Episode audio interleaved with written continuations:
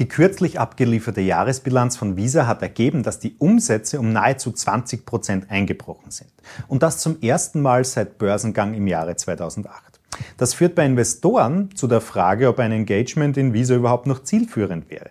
Daher willst du nun wissen wollen, wie die Visa-Aktie zu bewerten ist und was die Zukunft für das Unternehmen bereithält.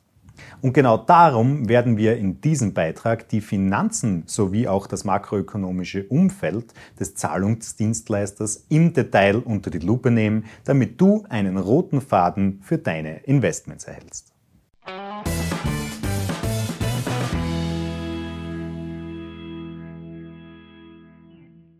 Hallo zusammen, ich bin Florian Orthaber von Finment und unsere Passion ist es, angehenden und bereits erfolgreichen Investoren wichtige Tools und Strategien zur Verfügung zu stellen, damit sie in allen Marktphasen profitabel und risikogeschützt agieren können. Lass uns doch mal mit dem Offensichtlichen starten, und zwar dem Geschäftsmodell von Visa. Die breite Masse wird nun sagen, ach alles klar, Visa gibt Kreditkarten aus und verlangt dafür Gebühren und Zinsen. Doch das ist nicht mal ansatzweise das Geschäftsmodell des Zahlungsdienstleisters. Aber diese Wahrnehmung ist auch so gewollt, denn nur so können die Prozesse bei Visa so sicher wie möglich ablaufen. Visa ist eigentlich der weltweit erste digitale Zahlungsdienstleister und das Unternehmen hat bereits vor mehr als 40 Jahren damit begonnen, Zahlungen zu digitalisieren, sicherer und nachvollziehbarer zu machen. Mit der Erschaffung des Visa-Netz, damals noch unter der National Bank America 1973, war der Grundstein für digitale Zahlungen gelegt worden. Im Jahre 1976 wurde schließlich zum aktuellen Markennamen Visa umfirmiert. Daraus ergibt sich auch die Hauptdienstleistung des Unternehmens, nämlich Datenverarbeitung, Kontrolle, Sicherheit und Bewertung im digitalen Zahlungsprozess. Damit fließen jährlich 45 Prozent der Umsätze aus diesem Segment und spülen somit rund 8,5 Milliarden Euro ein. Da es im letzten Jahrhundert noch keine Smartphones oder andere Handheld-Devices gab, war klar, wie Visa die digitalen Zahlungsdienstleistungen unter die Konsumenten Konsumenten bringt, mit sogenannten Debit- und Kreditkarten. Mit der Anbindung der weltweiten Data Center an Geschäftsbanken entstehen Dienstleistungskosten für die Geschäftsbanken, woraus die Umsätze fließen. Der Services-Bereich trägt rund 42 Prozent des Umsatzes bei und der Rest der Einnahmen setzt sich aus internationalen Transaktionen und anderen Quellen zusammen. Mit den angebotenen Dienstleistungen zählt Visa zu den Transaktionsdienstleistern. Mit einem klaren Vorsprung gegenüber Mastercard führt es das US-amerikanische Unternehmen auch diese Liste an. Die aktuelle Marktkapitalisierung beträgt 386 Milliarden Euro, was natürlich zur Klassifikation in den Large Caps ausreicht. Da Visa quasi als im Hintergrund agierender Player für die Digitalisierung gesehen werden kann, bedient sich das Unternehmen dieser natürlich auch seit geraumer Zeit. In den aktuellen Megatrends der Handheld-Devices und Wearables unterstützt der Zahlungsdienstleister auch mobiles Bezahlen und baut damit die eigene Infrastruktur weiter aus. Da du nun die Dienstleistungen, das Umfeld und die Vision von Visa kennst, können wir uns auch umgehend die finanziellen Daten des Unternehmens ansehen. Am besten starten wir hier mit der Krisensicherheit von Visa und diese wird definiert über die Leverage und den Verschuldungsgrad. Die Leverage von Visa beläuft sich derzeit auf das 0,21-fache des Eigenkapitals, womit das Unternehmen auf den zweiten Rang unseres Bewertungssystems kommt. Der Verschuldungsgrad liegt aktuell bei geringen 11 Prozent und auch das führt zur selben Bewertung.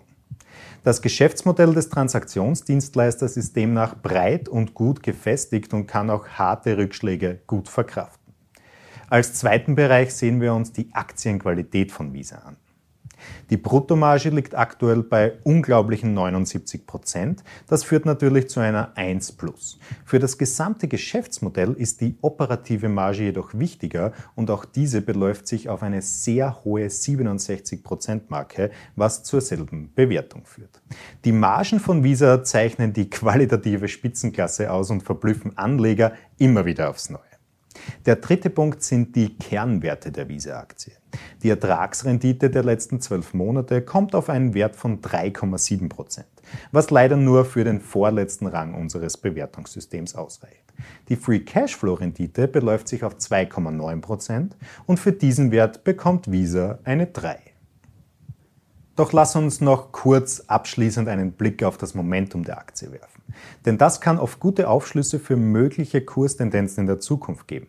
Der 6-Monats-Preisindex von Visa kommt auf 4,29 Prozent. Der geringe Anstieg des Aktienpreises ist wahrscheinlich auf die stagnierenden Umsätze im laufenden Geschäftsjahr zurückzuführen. Aber dennoch belegt das Transaktionsdienstleistungsunternehmen damit den zweiten Rang im Bewertungssystem. Trotz der zuletzt stagnierenden Kurse ist der Visa-Aktie schon nahezu ein exponentielles Wachstum zuzuschreiben. Der Kurs der letzten zehn Jahre ist nur von einer tieferen Korrektur inmitten der Pandemie geprägt. Ansonsten sieht er aus, als ob er mit dem Lineal gezeichnet wurde. Eigenartig, denn das Management ist auch am Weg der Aktie zu einem Dividendentitel zu machen. Aktuell wird eine Dividende von 90 Cent bezahlt. Gut, das ist nicht die Welt, aber immerhin wurde in den letzten zehn Jahren nie gekürzt und zielstrebig aufgestockt. Auch die Ausschüttungsquote von 19 Prozent und die kumulierte Dividendenrendite von 3 Prozent zeigen, dass der Titel noch in die Value-Pläne des Managements hineinwächst. Dennoch kann Visa gute Eigenschaften von Wachstum und Werthaltigkeit miteinander in einem Titel verbinden. Bevor du nun aber voreilig die Ordermaske deines Brokers öffnest, müssen wir uns noch die zukünftigen Chancen und Risiken aufgrund des makroökonomischen Umfelds von Visa ansehen. Legen wir hier am besten gleich mit den Analyseprognosen der kommenden Jahre los. Im eben abgeschlossenen Geschäftsjahr wurde ein Gesamtumsatz von 18,6 Milliarden Euro bestätigt und somit das Ziel von 19,2 Milliarden nur knapp verfehlt. Die kommenden Jahre soll dennoch unter besseren Voraussetzungen stehen, denn bis ins Jahr 2023 wird der Umsatz auf 28 Milliarden Euro prognostiziert.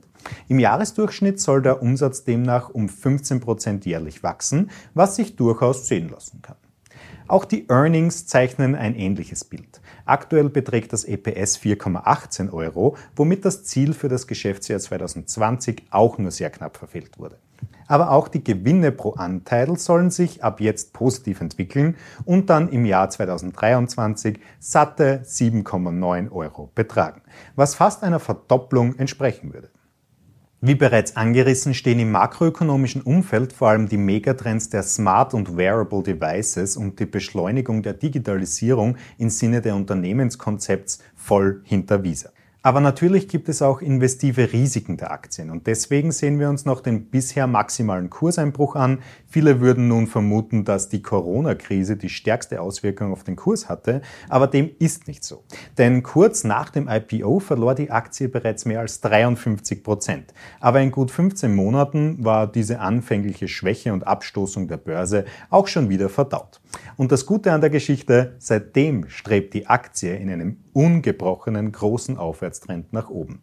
Wenn es einen Universitätskurs für markttechnische Grundtheorie gäbe, wäre die Visa-Aktie wahrscheinlich das Schaubild schlechthin. Dennoch solltest du nicht vernachlässigen, dass die Aktie derzeit sehr nahe am Allzeithoch rentiert und sich in den vergangenen Wochen mehr als 20 Prozent positive Kurstendenz eingespielt hat. Darum solltest du, sofern du intelligent investieren möchtest, auf die nächste Korrektur warten, um so günstig wie möglich eingedeckt zu werden. Wir werden das auf jeden Fall genauso machen, denn nur so kann man die maximale Kursbewegung ausnutzen.